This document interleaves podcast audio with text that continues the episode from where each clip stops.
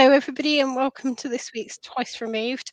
Um, I'm Natalie, in case you haven't met me before. I run a business called Genealogy Stories, and I'm uh, really passionate about writing your family history. And I think in order to write it, you need to know some historical context. So I spend every other Tuesday interviewing all sorts of different historians, always with a family history slant. And today I'm uh, joined by a previous guest who um, gave me a masterclass in Chartism, which is one of my all-time favourite interviews from Twice Removed. So I'm really delighted to be back.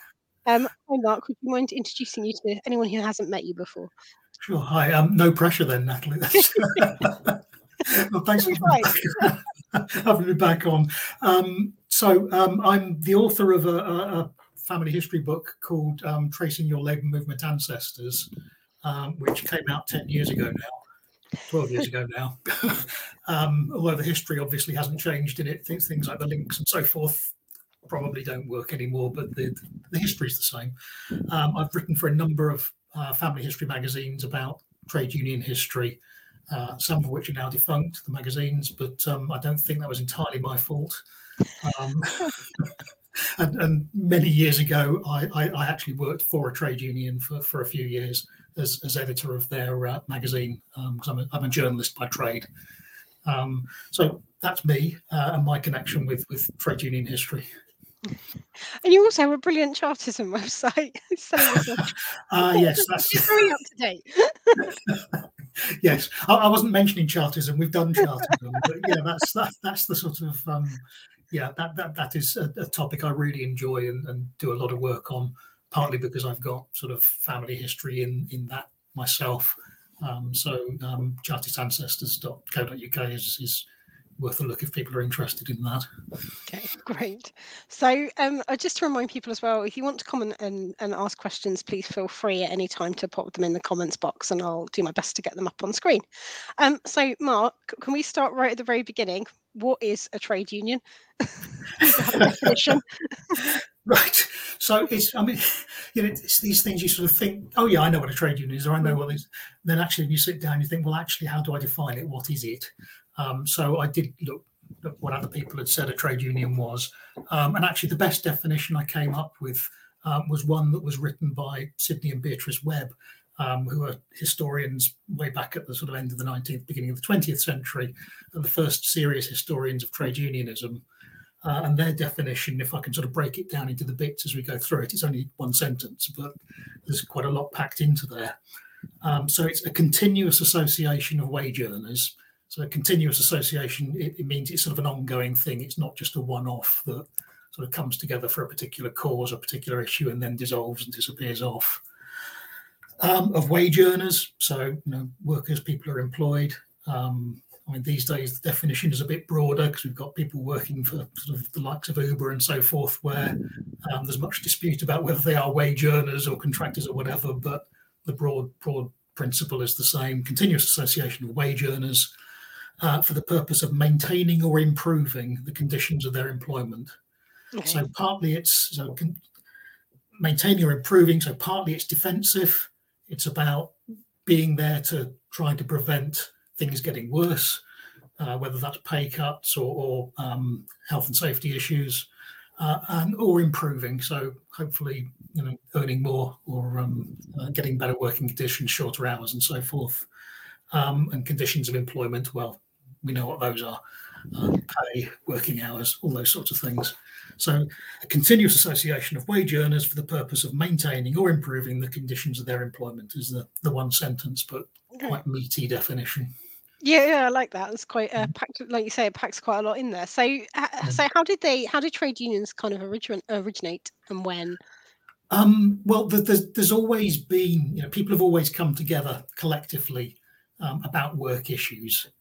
Um, you know, you can go right back to the Tudor times when there are there are there's actually legislation dating from I think the time of Henry VIII, certainly Elizabeth I, um, attempting to, to, to stop workers combining together um, to to demand wage increases and so forth. Oh, really? Whether you could define those as trade unions is, is another matter, of course. No, yeah. Not continuous associations. That falls down on the first first bit of the, the, definition, but but you know the principle is there that people are working together to try and make their working lives better. Um, the first trade unions, as we were begin to recognise them, are sort of right towards the end of the 18th century, beginning of the 19th century, when you start getting um, workplace organised um, uh, associations with a sort of longer life coming together. Minor problem in that period that workers' combinations um, were most definitely illegal. Um, so, you know, in, in doing that, in coming together, uh, people were risking quite a lot, you know, imprisonment potentially, certainly fines. Um, and it was really quite difficult. But, you know, trade unions weren't just about sort of strikes and, and what they said to workers. It was partly about what's they, what they did amongst themselves. So you're looking at things like um, organising sick clubs, where they would pay out if if um, someone was off was was sick insurance if their tools were, were lost, stolen, damaged.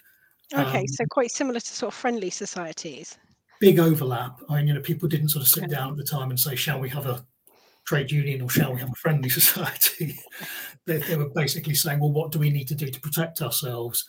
Um, and some of those things we would recognise as friendly society type um, activities, and some became trade union type activities and you know quite a lot of the time we're talking about the same organization so it's only later that those begin to separate um, so that you know the, the, friendly society of odd fellows or whatever um, don't take people out on strike um, and um, the national union of mine workers doesn't really do a lot of the things that that a friendly society would have done or didn't do those things so yeah they do separate out in due course but even today you know trade unions still do an element of that sort of thing um, it's still a part of what they do. Um, okay. Much less so since the advent of the welfare state over the course of the 20th century and so forth. Um, but it's it's still in there. Okay. So, what kind of trades had a trade union start with? Um, was it very kind of labor intensive um, trades, or, or was it more kind of artisan type trades, or? It mostly is in that artisan thing. So you're looking at people like carpenters, um, people with shoemakers, um, people with a skilled trade. And as I say, partly it's a defensive type organization. So one of the things they're trying to do is keep out unskilled labor from the stuff they do. Uh, so, you know, if you're a carpenter, for example, you don't really want any anyone coming along who's got a hammer and a saw taking over your job. So it's about organizing to ensure that actually only only qualified carpenters, recognized carpenters are doing that work. So there's that defensive element to it. Uh, and that's obviously much easier to, to do and much more necessary when you're looking at a skilled occupation, an artisan type occupation, um, than it is with a sort of general labourer type type role, uh, where it's much more difficult to to protect the, the you know the, uh, what you get for your work and, and how it's organised and so forth. So yeah, very definitely sort of skilled work at the start. Um, okay. Um, and in fact, for a very long time through the 19th century, um, that's the case. Okay. And then, so when you say, um, when you say trade unions, to me, I tend to think of more political organisations, and I tend to think about their relationship with the with the with the Labour Party. Mm. Historically, what, uh, how, how did that? Yeah, start from the beginning. historically how did that kind of emerge that like you know so trade, trade unions and politics basically mm. so yeah i mean originally obviously trade unions being workplace based uh, they're initially talking to to um, individual employers uh, individual organizations they work for about pay and time off and working conditions and all those sorts of things um, but actually as trade unions become more sort of organized in national bodies later into the 19th century. Um, there's a sort of a sense that actually, you know, you can fight every employer one by one to get a pay rate for the job, um, or whatever the issue is. But the better way of going about it is by applying pressure in government to say, well, actually, you know, um, we would like government to set uh, a national maximum working week of 84 hours or whatever the, the thing might be. Um, and so trade unions sort of start getting into politics with this realization that you can win um, for your members by getting the law changed or by getting government policy changed. And that applies more broadly um, in many cases than if you're trying to win everything employer at a time.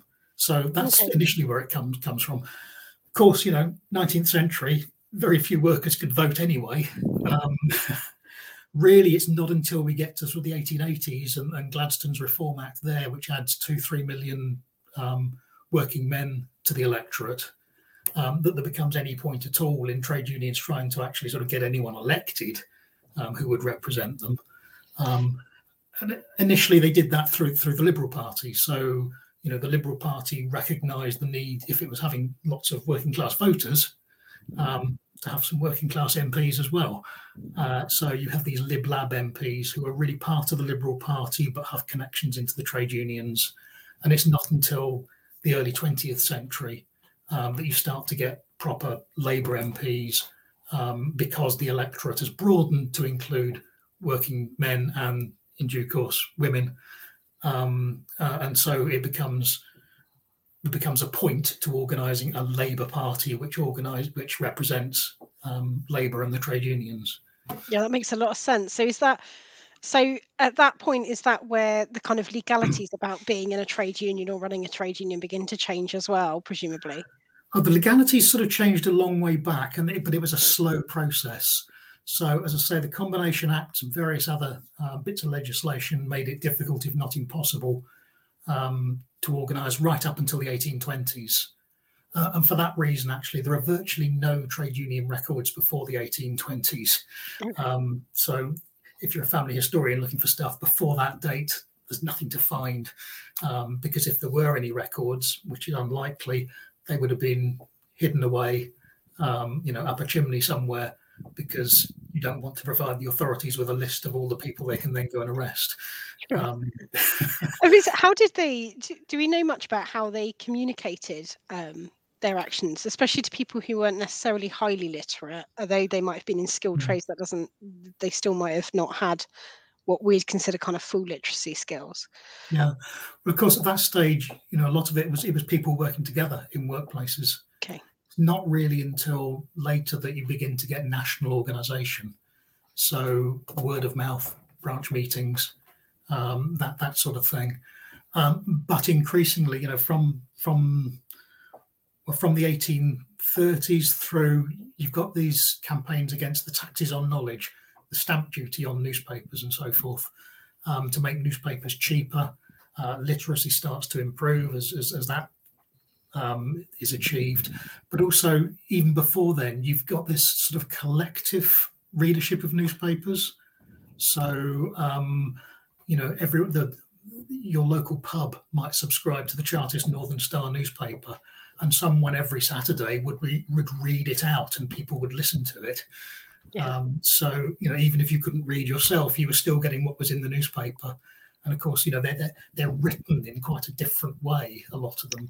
I think that's sorry no i was just going to say i think that's one of the things i really like about the um, that kind of um, period in time actually is that people do start to become more political even if it's on a even if it's on a very small local scale even if it's a few mm. men talking in the pub they're you know they're doing that in a way that they weren't necessarily doing in the in the in the kind of georgian period and i, I think that's really interesting um, yeah yeah i think yeah, I think you can sometimes kind of imagine that your your ancestors were just sat putting up with their lot, and I I don't.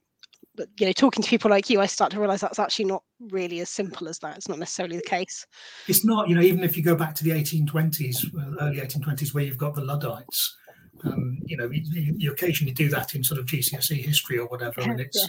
a few blokes who came along and burnt machines. Actually, it wasn't like that. There was a lot more thought to it. There was organisation. There was um, pressure on employers not to introduce this machinery that was going to put them all out of work. Um, and it was only as a last resort that that, that, that some people um, organised um, to attack the machinery, you know, attack the factories. Um, and you know you can understand it. What else can they do? They're, they're, they're going to lose their livelihoods their families livelihoods their whole communities livelihoods um, because you know in that instance for example you know spinning um, or, or, weaving um, it's moving over from handloom stuff to automated machinery and you just don't need the people for it. Yeah. So and you know that's communicated quite quite widely and it's, it's well understood Um, so yeah, they were political, and it wasn't just a bunch of people saying, "Oh, don't like these machines" and setting fire to them. It was it was an organised political activity for a purpose. Sure. Okay.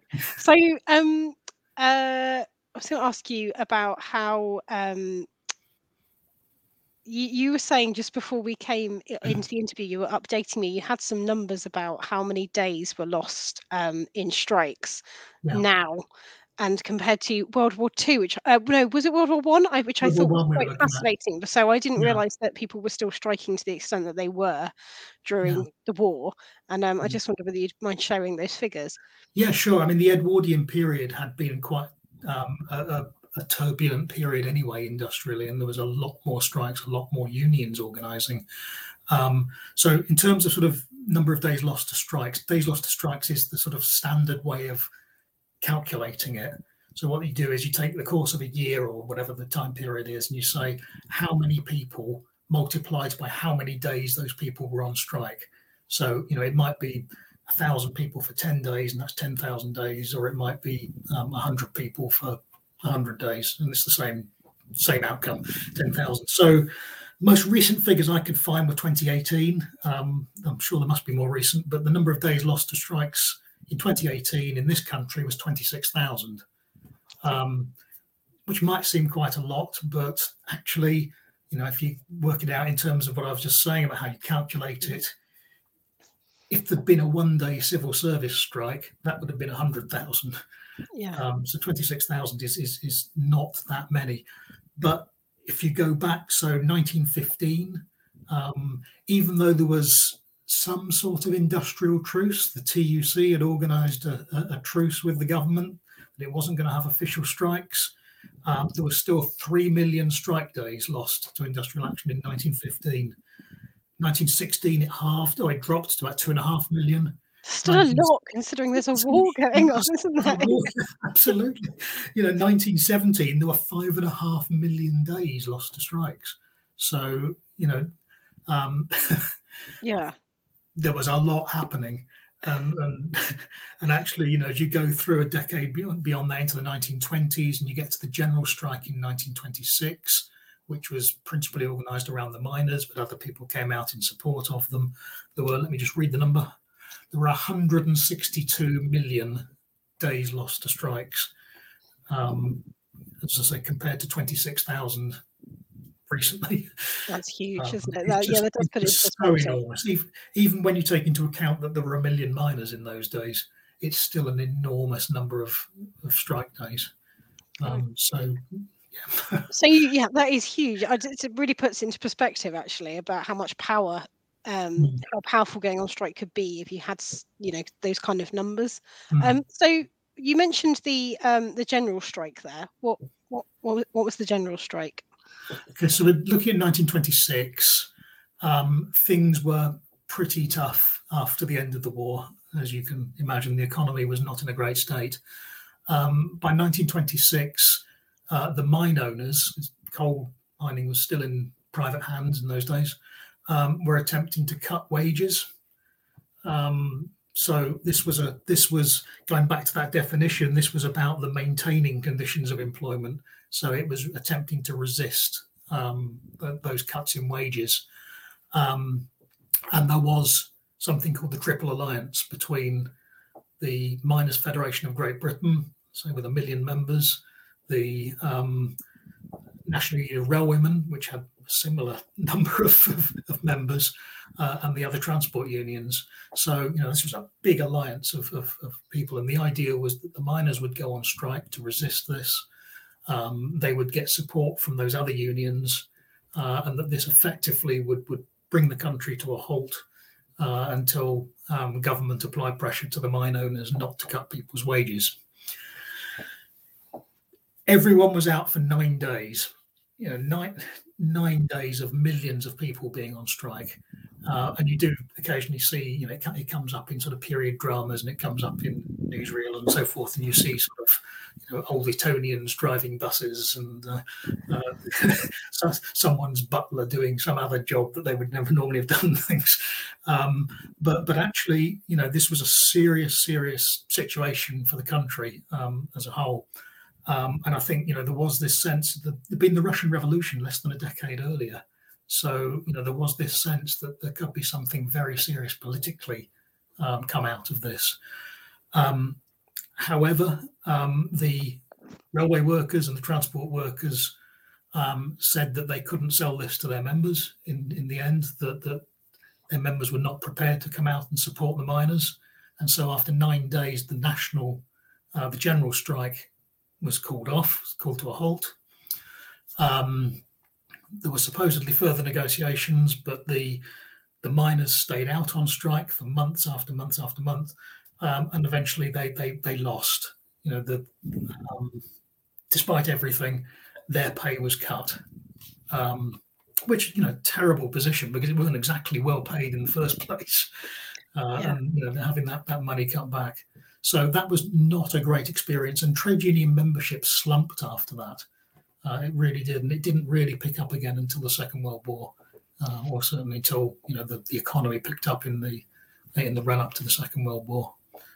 When they decided to take strike action in 1926 were they basing that on how successful previous strikes had been or um, what kind of led to the yeah. decision to take that particular action i guess i mean there had never been anything on that scale before okay certainly um, and in fact the, the, the, in some ways it was odd to have a miners strike that, that, that sparked this because the miners I mean, lots of trade unions had, had long before this had, had, centralized to a great extent and you know you could share resources across the whole country and make decisions nationally.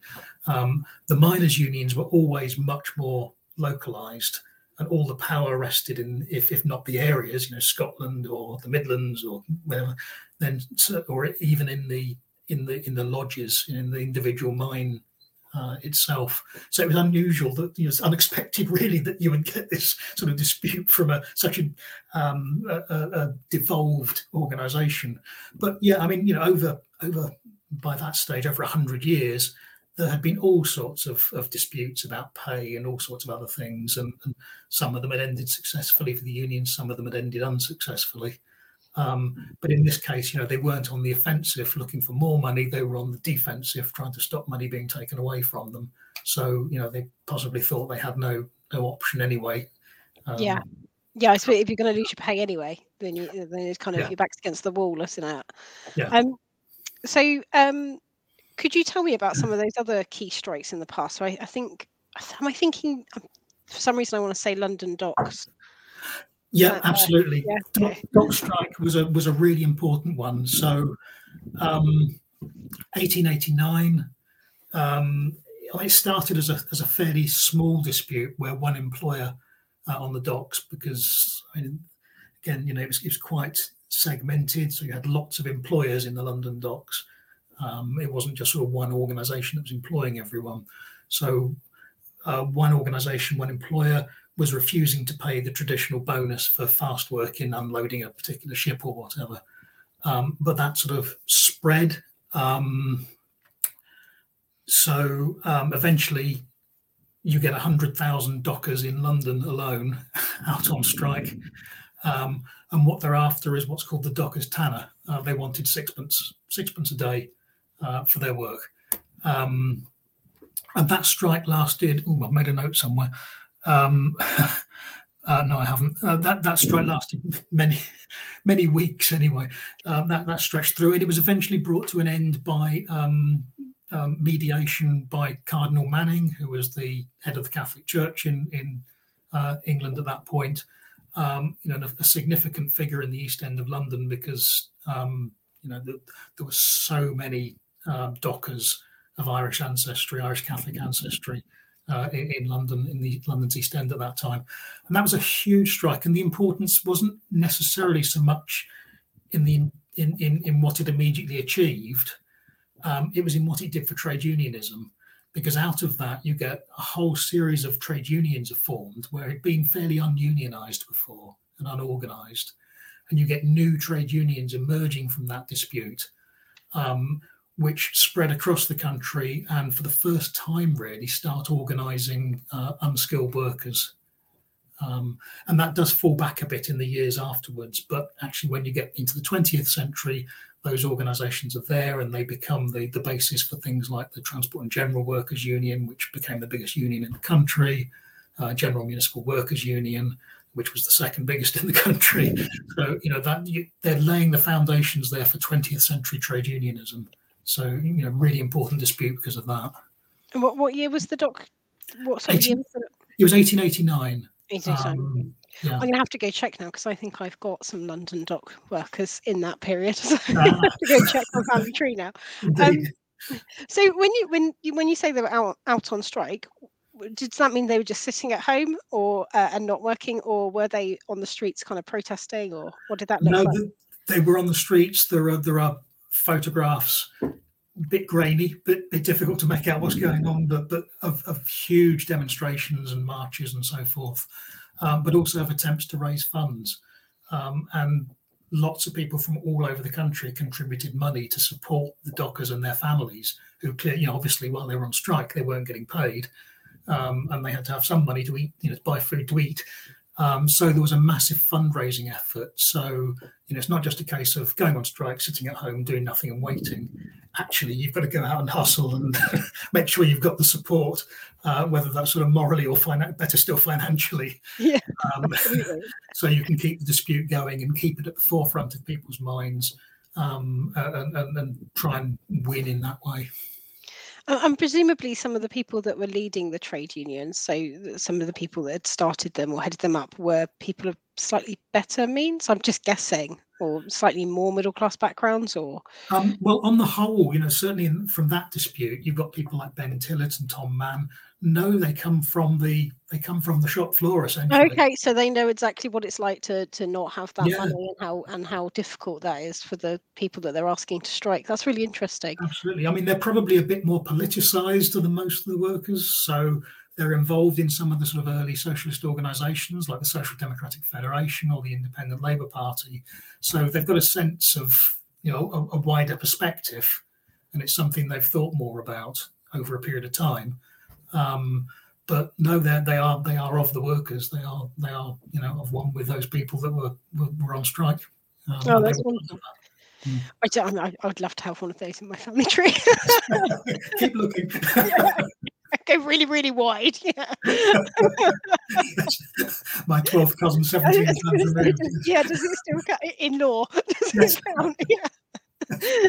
Uh, so we've talked a lot about um, Mm. uh, men striking, um, Mm. but but what about women and women's trade unionism? When did when did that kind of start? Yeah, so you do get quite a lot of it in sort of Lancashire, Yorkshire, around the um, the textile industries. Yeah. Um, but the really interesting bit actually is is sort of from the 1890s onwards, and you start to get disputes involving small groups. Um, so I mean, you've, you've probably heard of the Match Women's Strike, which actually again East End of London, and a year before the Dockers Strike, so 1888. Okay. so you're starting to get these these small groups who are in sort of sweated workshops on appalling pay, um, long hours, quite cut off from other groups.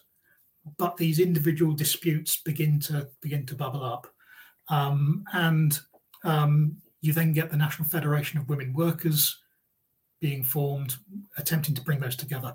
If I talk about the National Federation a, a little bit, um, so it takes us to, to someone called Mary MacArthur, um, who was born in 1880 in Scotland in Ayr, um, and her dad was a, a, a grocer, a shopkeeper, um, Tory shopkeeper. Uh, which may sound a bit Margaret Thatcherish at the minute, but, uh, but he sent her along to spy on the shop assistants union. Um, she ended up as branch secretary instead. Go Mary. yeah, go, go Mary. Um, uh, and from there, she became active in, in the Independent Labour Party. She became she was elected to her union's national executive and sort of began to make links elsewhere. She met her husband, who subsequently became an ILP MP or a Labour Party MP, uh, but who died in the flu epidemic in 1918. Um, um, and she moved to London with him. Um, so was involved in the Women's Trade Union League. And so it's established the Woman Woman Worker as a sort of monthly magazine, and the National Federation of Women's uh, a National Federation of Women Workers in 1906, and that, as I say, started pulling all these disparate smaller organisations and, and and unorganisations, if you like, together into one national body. Um, and it uh, was important in things like the the Cradley Heath chainmakers strike uh, in 19 when was that one? Sorry let me check that one. Cradley Heath 1910 uh, in the West Midlands. So there the work was quite separated. So you tended to have the men working in chain making they're making the big chains you know the sort of thing for um, tying ships to the docks and so forth in factories furnaces. Uh, the men uh, the women were, were working mostly with smaller chains. So thinking in terms of, I don't know, the stuff you might use to keep your gate shut or okay. so forth, that sort of size of chain. But that was homework. Um, and it was was um, very, very poorly paid. So 1910, there was a recommendation from a trade board um, for, a, for a pay rise, which should have applied to everyone. You know, the fruits of this political organisation we were talking about earlier. Um, but lots of the employers ignored it, so they weren't going to implement it. So again, there you get a thousand women out on strike, um, organised by the National Women of Work, Women Workers, uh, and they won that dispute sort of one employer at a time. They gradually rolled them all up until they all started paying the the, the uh, recommended rate after ten weeks, uh, which was a massive two and a half pence an hour. Um, These but, people must have had such resilience, though, to go out week after week after week after week after week, and not and and, to be fighting yeah. one employer at a time, and to for it to be that slow. That takes an, an awful lot of grit, I think. It does, and yeah, um, you know, if you're on strike for ten weeks with no no income, that's yeah. that's tough. But yeah, as I say, America, I was going to say, presumably, if you're a woman working, then it's because your family needed you to have a woman working. Oh, absolutely. So, you know, yeah during that period you know? Yeah i mean i think you know probably all of us as family historians were used to this idea that oh women didn't work. Um, but actually you look back and of course they all worked. Um, yeah. middle class well off women didn't work.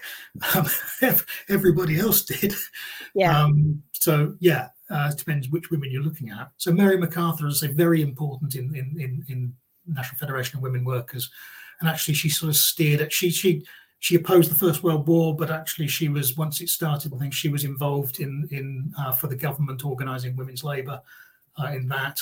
Um, end of the end of the, the war, she was back organising um, and steered the National Federation of Women Workers into amalgamation with with a couple of other unions uh, and formed um, the National Union of General Workers, um, which is still in existence today as the GMB.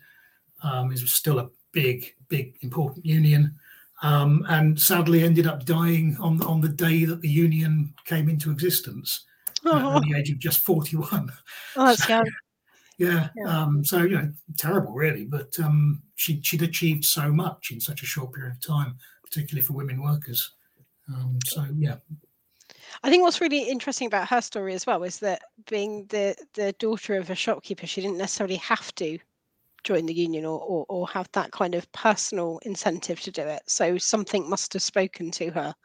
She yeah. must have seen something that she thought was morally, presumably a moral obligation somehow to, to I think do so. You know, a matter of conviction and of, yeah, um, um, and of belief. That's what she thought was right. Um, yeah, it's interesting. Yeah. Um, wish she was in my tree.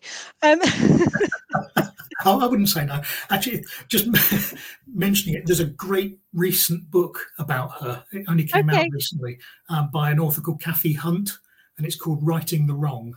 So it's worth having if you're interested in in, yeah. in Mary MacArthur. Uh, Righting the Wrong by Cathy Hunt is well worth well worth a look. Oh, thank you for that. I would definitely put that on my very, very long reading list and make sure there's a link to it in the blog post that goes out with this video. Yeah. So, um, so what kind of was the actually before i ask this next question i'll just remind anyone who's watching feel free to comment with your questions as well but um, i know when we were when we were prepping for the interview i um, i made a mm. note to ask you about some of your favorite disputes and union stories and uh, and i've just got a one little line that says ask mark about music halls ah, yes so the music hall strike of 1907 mm. um, so again we're in that edwardian era where, where everything kicks off and you know lots of women workers in that that industry as well. So you get to 1907 and music halls um, which are themselves getting more organised. They're, they're they're they're now sort of becoming part of chains. They're not necessarily all separate uh, organisations, um, and they start putting on extra matinee performances. Uh, and they're expecting performers to do those do those for no extra money, um, and also at the same time they're attempting to bar their performers from from working for other chains, other music halls. Um, so, you know, which had been, you know, you hear stories. Actually, I'm not an expert on music halls and variety, but you do hear these stories of people doing doing a show here and then running up the road and doing the same show at another another music hall. But they're trying to stop that. Uh, they're trying to get more performances out of their performers uh, and not and not pay them any more money for it. So, um, you know, inevitably that leads to a to a bit of a dispute. Uh, and it's the Variety Artists Federation, it's called, that leads that strike. Um, and it began at the Holborn Empire, um, but eventually spread to 22 variety theatres uh, across London. There's quite a lot of these, yeah. these places. Uh, and it's sort of interesting that it attracted, it wasn't just the sort of the, uh, the people in the chorus line, uh, it did attract support from big names. So, you know, one of the most prominent uh, spokespeople for it was was was Marie Lloyd, um, who you know was known for her sort of risque uh, performances, um, songs like um, "I Sits Among the Cabbages and Peas." Um, Great. Um, all entirely innocent, I'm sure. But, uh, Sounds like something my five-year-old would sing. but you know, she was a huge name. Um, at least partly because she did songs like that and was constantly being sort of pulled up before the magistrates and attempting then to convince them that actually there's nothing rude about that. Peas, they're a perfectly normal vegetable. so yeah, so he gets those sort of name, you know, those that big name support, and, and she sort of says, um, you know, we the stars can dictate our own terms. We're not fighting for ourselves, but for the poorer members of the profession, earning thirty shillings to three pounds a week. Um, so that's really important important sort of support you're getting. If she won't perform, then the music halls are stuffed, basically. Yeah. Um, and, and and they did won that. They they won an agreed minimum wage and maximum working hours, um, both for performers and, and people um, off stage. So that was a, that was quite a nice little strike. You also get others from the same period and just after the First World War. So there was a, a, a barbers' strike again in London, um, where all the barbers went on strike for more money. Um, um, they would do things like um, when strike breakers were brought in to try and provide services, they would go around round up the hairiest men they could find and make sure they all queued up for a haircut. To keep keep these people busy for you know doing a, a tuppenny haircut for the next hour and a oh, half or whatever. Um, and again they they won that dispute but it was and it but the, the papers loved that one because you know certainly their cartoonists did, and there are newspaper cartoons if you look back to that period of, of um, illustrating the strike and people's hair growing, beards growing longer and longer. Um, yeah, so they, they just come out of the lockdown. absolutely, yeah, yes. How we're all used to it now. It's how we all looked last year, but I, um, I was I was going to ask you about the press actually in a second, but I've just had somebody pop in with a question. If it's okay to pop that up on screen, so um, they were, Brian is just asking: Is it right that the Farm Labourers Union was started by the Methodist Church? Um, I think it's fair to say lots of farm labourers were nonconformists of one kind or another, including Methodists. So, particularly if you look at um, uh, Tolpuddle, the Tolpuddle martyrs, who in the 1830s um, were all transported off to Australia. Um, I mean, we remember that as being for organising a trade union. Actually, it was for administering an illegal oath, but that was really that was part of the sort of the joining thing for a trade union. So it was in, in reality it was about trade unionism, and they were all um, non-conformists. I think they were Methodists. So there was that strong um, connection there. The Methodist Church itself didn't. Um, the Methodist Church was quite um, anti-political activity. Um, it, it, it, you know look to God for salvation, not to not not to strike. yeah, but the, you know all all through the 19th century, well into the 20th century, there's been a, a very strong uh, Methodist uh, and nonconformist tradition through into trade union and labour politics. Um, I mean, you know, the strongest actually, actually the strongest traditions, and it depends which unions you look at, have been in sort of Methodism or in Catholicism. So, if the Church of England misses out in the middle, you know, that's this this idea that the Tory Party is the, the Church of England. No, Church of England is the Tory Party at prayer, um, but the non-conformists, the Catholics, were, were the trade unionists essentially. So, yeah, there's there's an element of truth in it. Um, uh, but certainly later on, um, it's someone called Joseph Arch who organises the agricultural workers' first union or first enduring union in the 1870s. Um, I, I, don't really know his biography. Um, I wouldn't be in the slightest bit surprised if, if he came from a from a Methodist and nonconformist background as well. It's interesting as well because I quite often associate non-conformist areas with mining as well. So uh, you yeah. know, Wales. Uh, yeah, I've got a lot of Welsh ancestry, and a lot of my Welsh ancestors, like a lot of Welsh, were non-conformists, yeah. and a lot of them were miners. You know, so you kind of almost associate it with hand in hand, which is quite interesting. Yes. Um, so um, you you were saying there about the caricature in the press. Just moving a step um, backwards, but great question. Thank you, Brian. Um, and um, what kind of what was generally what was the kind of press reaction to strikes and and I, oh, presumably it varied depending on the strike and over time. Yeah, I mean, I mean generally the, the, the sort of people who own newspapers are the same sorts of people who own factories or own yeah. coal mines or whatever. So, so um, at heart, they're not necessarily terribly sympathetic. Um, but certainly in the early days, you know, you you where you're looking at uh, a fairly strong local radical press, you would get more support there. Um, and it's really only once the, the press itself starts to build up and become more uh, more more big business that you get a lot of hostility to, to trade unionism and so forth. Um, certainly, you know, by the time you get to um, the general strike, it's there is there is sort of united opposition to trade unions and strikes and things. But one of the things actually that the general strike did was it stopped all newspapers from publishing. There were throughout the general strike period of that nine days, there were only two two trade uh, sorry two newspapers published. One uh, was published by the government, uh, and it was edited by Winston Churchill. Um, and the other one was was published by the TUC. Um, okay, yeah. So, yeah, uh, that funny enough, you just reminded me actually a long, long time ago, and I've completely forgotten about this until you were talking. I had a client who from uh, who had um, uh, Sheffield ancestors, and one of them was a um, a, a, publican who um, was also in the a, a trade union member or sympathetic to the trade unions um, and there was an incident where um, some strike breakers were pulled into the pub and, and quite badly beaten up, and it, it went to, to court and press, and yeah. um, and and obviously the newspaper took a very dim view of um, the people that had been violent. But the, but then when you looked across newspapers, there were different variations of the story, and it was interesting.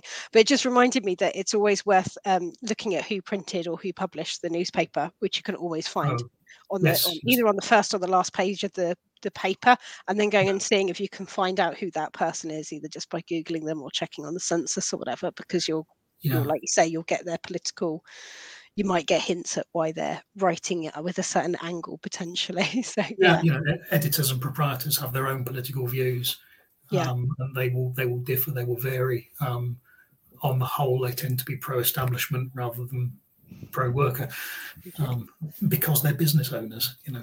Yeah. Yeah of course. Yeah and I, I, think sometimes you forget that actually. Um, mm. okay um, so we've um, talked about the um, the the kind of earlier history of strikes but obviously i think one of the most famous strikes is the is the kind of miners strikes in the 1970s mm. and how do they kind of compare to their earlier counterpart strikes? Um, and and yeah. generally when you when you talk about strikes again i tend to think of strikes failing um, and um, i don't know that's being a child of the 80s um, yeah. so uh, kind of linked to that is my question is how how successful have trade unions been if you kind of take a wider picture of them yeah well, um, I mean, I'll come on to the, the 70s miners' strikes in a, in a second because they sure. are quite different to 1926 and to 1984 85. Um, but but but just generally, I, when we were talking earlier, we talked about, well, you know, have trade unions been successful? Can you point to something where they've succeeded? And, and in some ways, it's quite difficult because a lot of it takes place with individual employers. So there's, you know, the, the, the, over the years, there have been thousands of small or large strikes, um, some of which have, have, have succeeded in part, some of which in whole, some of which have failed dismally. Um, so it's difficult to sort of point to, to individual ones and, and know all of them. Um, and you know, equally, um, if a union goes in because there's uh, a danger of redundancies, and the union manages to negotiate down the number of redundancies or to get the employers to do something other than that, then you can claim that as a success. But it's very difficult to sort of surface that and say that's what that's that's a, a that's a win for trade unions. One thing you can point at though is there's something called the union wage dividend. So it's it's been calculated for years and years and years, uh, and you can say, well, looking at workers uh, in union organised jobs and companies and comparing their wages to workers in non-unionized jobs and companies how do the wages compare and those consistently and not just in this country been a dividend for, for union organized workers they've always earned more okay um, that's interesting so i mean at one point it was something like 25% more um, and i think you know as, as unions have have weakened over the decades um, that percentage has come down, but it's still there. It still exists. So there is there is you know a really tangible thing you can point at and say yes, that's that's happened. But also with the move towards sort of politics and attempting to influence things through politics, um, you know, you can look at things like the national minimum wage, or these just recent ones: national minimum wage, the right to paid maternity leave, um, um, I think um, the right to be accompanied um, at, a, at, a, hearing with your employer, um, which is as recent as 1999 as a legal right. Uh, it was implemented by the Blair government. Okay. Um, and a, a, lot of these things are pushed for by trade unions, and they're things that they might have won in in one or two places, one or two workplaces, um, but then they want to generalize them.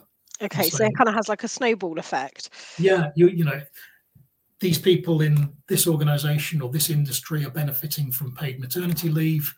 Actually, so should everyone. Let's make it the law. So all those things, um, you know, people can point to and say, well, that's unions. Unions sort of didn't legislate for paid maternity leave or whatever, but but without them, it's difficult to believe they would have happened. Um, so yeah, there are all of those things. Um, and there was something else I was going to say, and I've gone completely blank. I'll come back to you later. Don't worry. so yeah, there are things you can point to and say, "Oh, we were going to talk about the the, the miner strikes of the seventies, yeah, yeah, and how they compare to earlier, yeah, yeah, and, and that is it is relevant in terms of being able to point to to successes for trade unions because, um, unlike 1926, unlike 1984, they weren't defensive strikes, they were on the offensive. So by the early 1970s, um, miners um, had dropped from always being in sort of the top four or five industrial occupations in terms of pay. They dropped way down the scale, um, you know, to where were they? Um, oh, they were they were below average for industrial workers by that point, so below halfway. Uh, but there'd been no national strikes, uh, no official strikes since 1926. So, oh, okay. um, you know, things had gradually built up slowly, bit by bit, but then they, they'd fallen over the, uh, by 1970.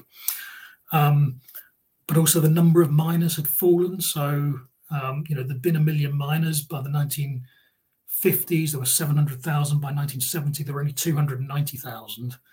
Um, so the number had fallen. Um, But as I say, you know, the issue was about pay. The issue was about wanting more money to restore their position in the earnings league table. And so there was a strike in 1972 um, in January and February. Always a good time for, for a miner strike um, because what do you heat the country with? What do you run the country on? Or certainly in the 1970s, but coal. So, you know, there's no point striking in July and August because it doesn't have any impact whatsoever. uh, so there, there was excuse me, two two month strike, um, and in the end they they they got a pay offer which they accepted that took them right back up to the top of the, the wages league table for industrial workers. Um, 1970s, lots going on in the economy. It was all over the place, massive inflation, massive, um, uh, you know, the, the, energy crisis and so forth. So um, there was a lot of turbulence. And as early as 1973, um, miners' wages have fallen back again relatively. Uh, they were way down the league table again. Uh, they were offered 7.7 uh, percent, um, which you know, if you remember, well, no, you won't remember, but you may remember. uh, inflation was way up into double figures uh, in the 1970s, you know, way up. Um, so they rejected that pay offer.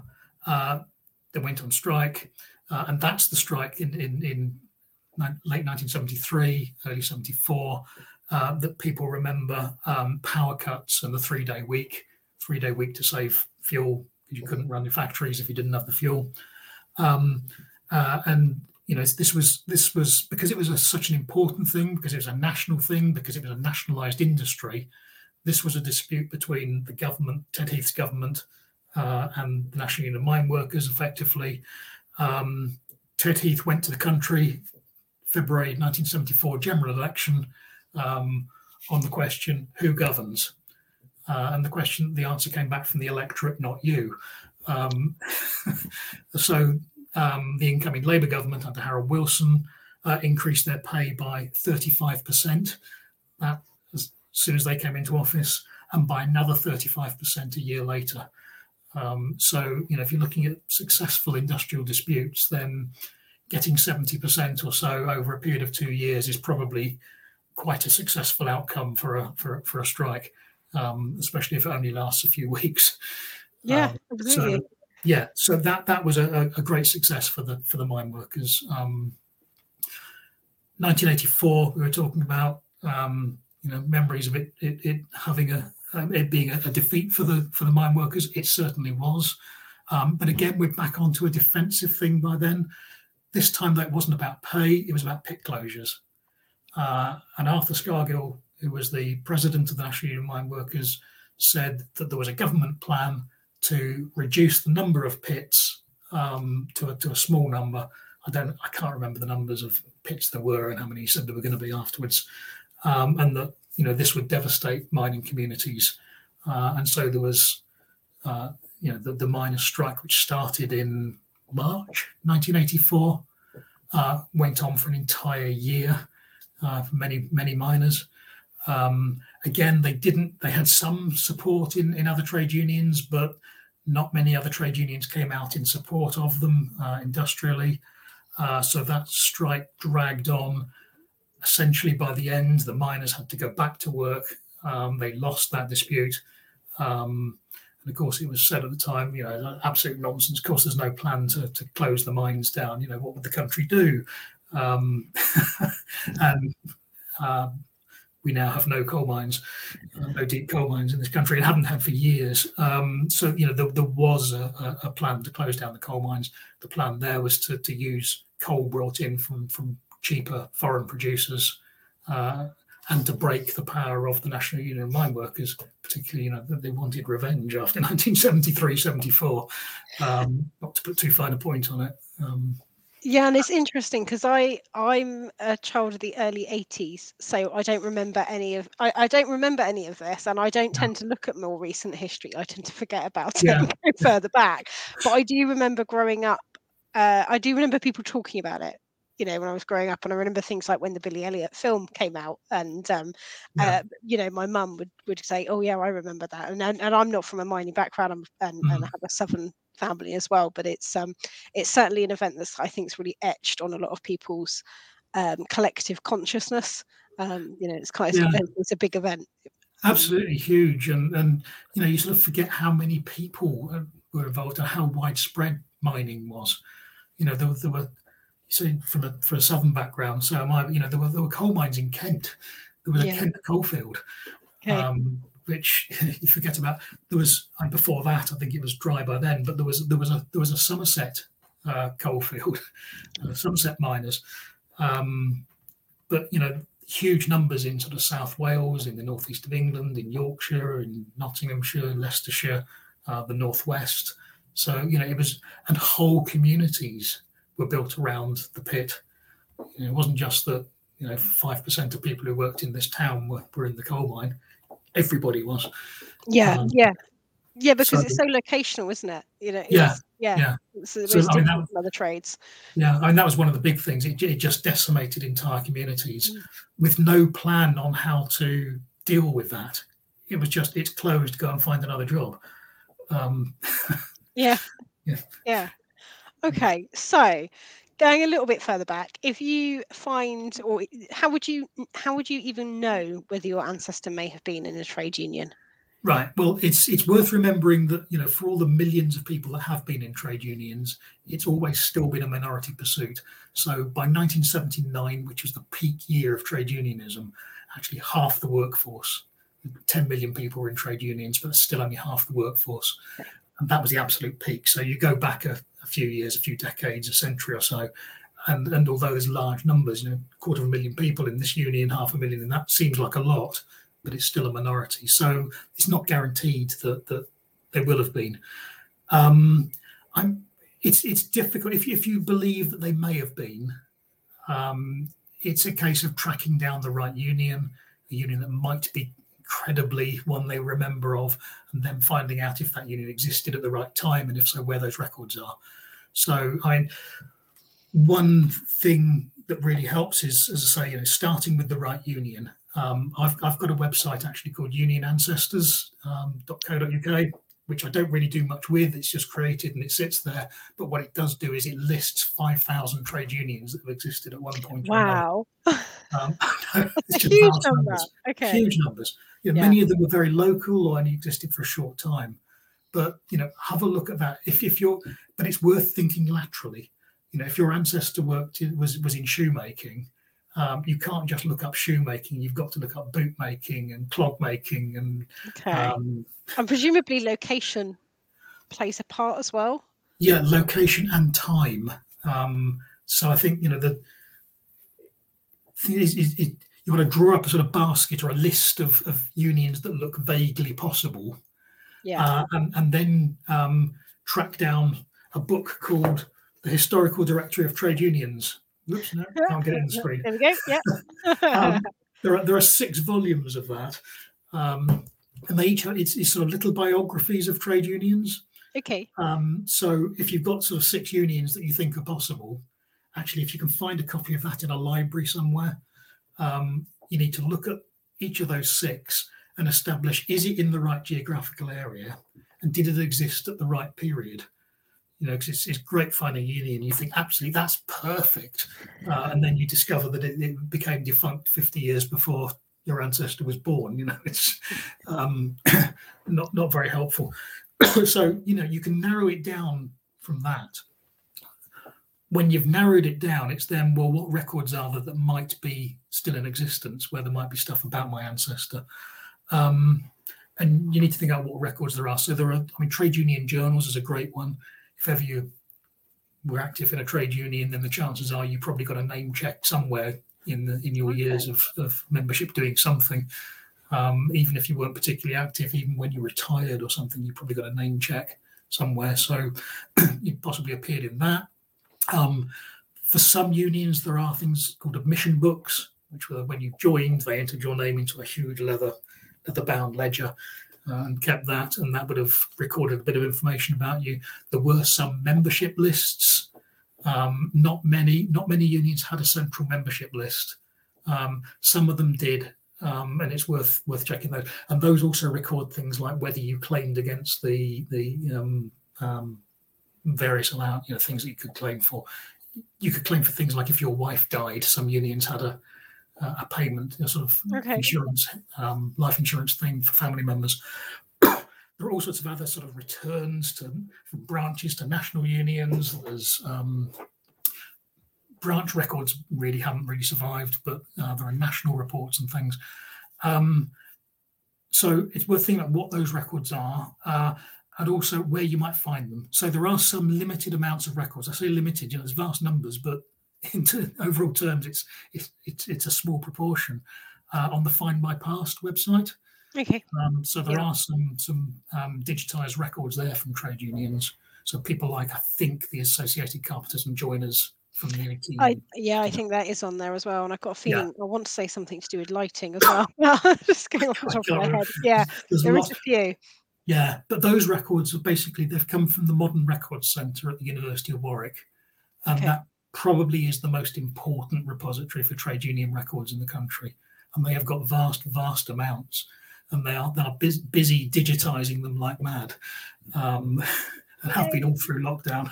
Okay. Um, but there there is so much, there is so much to, to to digitise that it's a small proportion of what they've got. And I know they're still working on on that. I was up there a few weeks ago and chatting to one of their archive archivists uh, about how many thousand pages she could get through a day. and things. um, so there's a lot going on. The Modern Records Centre at Warwick University very important.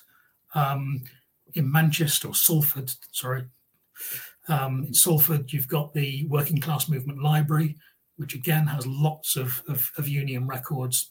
Some of them digitised, um, some of them just in the library to be to be accessed. Um, other places that are worth looking at: um, the Labour History Archive and Study Centre at the People's History Museum in Manchester, um, which actually also has an amazing collection of trade union banners. It's the National Centre for Trade Union Banners, and wonderful things to look at. Uh, the TUC Library collections at the London Metropolitan University, and that's got pretty much all of the trade union journals. So Okay. um, again, that's an important. You get sort of different records have gone off to different places, um, and and that's a, a, really important collection. Um, and actually, there is a TUC website called uh, well, it's the URL is unionhistory.info, uh, and that's got a lot of records on there, including the records of the the, the match workers strike, um, which is really interesting stuff and worth a look. Bishopsgate Institute in London, National Libraries of Scotland and Wales, and so forth, and local archives as well. But, Okay. but certainly, you know, Warwick and the Working Class Movement Library in Salford are really, really important centres uh, for, for holding records. Um, but it's, it's it's sort of tragic that a lot of stuff has just been destroyed, hasn't survived, and so forth. But you know, I mean, it's always worth checking the newspapers as well. I think because I think Yes. you know, certainly, yeah, and and family memorabilia as well. I've got a client at the moment whose um ansa- whose ancestor was in the a trade unionist, and they and he only knows that because he's got the little card that he was originally issued with the rules about keeping it secret, yes, Yeah, which is uh, with his photo, and yeah, it's amazing. So um, that's great. I mean, if you've got a card, if you've got a lucky badge like or something, that, that, yeah, that sort Yeah. of short circuits a lot of that early early research. That's fantastic. Takes you right to the place you need to be. yeah, Um, yeah. That's yeah. that's kind of genealogy gold, though, isn't it? But It yeah. but I'm going to go have a hunt though because I, I know I I'm, I'm absolutely sure I have East London um, uh, dock dock workers and I just need to check what year what years they were there but I'm pretty sure it would have covered that period. Um, Yeah. so I will be doing I will be taking you up on all your hints. Going having a little look. And um, I will make sure that all those links are included in a, in a blog post that goes out along with this so that people don't have to scribble Brilliant. them down whilst they're listening if they're catching up catching up on this on their podcast or, or on YouTube. Yeah. Um, so before you go, Mark, 'cause I'm conscious that I've, I've kept you just slightly over the time um, and you've been really generous with your time, so thank you. Um, where can people go and find you and, and your work? Just remind everybody. Um, So- probably the easiest place to find me is through my Chartist Ancestors website. So that's chartistancestors.co.uk. Um, as I say, there is also the, the unionancestors.co.uk website that I that I have. Um, I'm on Twitter um, under my name as a slash Mark Crail, um, but I'm also the web editor and social media officer for the for the um, Society for the Study of Labour History. So um, you can look us up on Twitter or on the uh, online for that as well. Um, Brilliant. Well, thank you very much, Mark, for joining me again. Once again, I really, really enjoy talking to you. I love this kind of working class history. I find it really fascinating. Um, probably because I can relate to it a bit more. So having working class ancestors. So yeah. So thank you very, very much for joining me and for, Well, for you. letting It's me waffle on at you. Greatly enjoyed it. Thanks. Bye. Bye.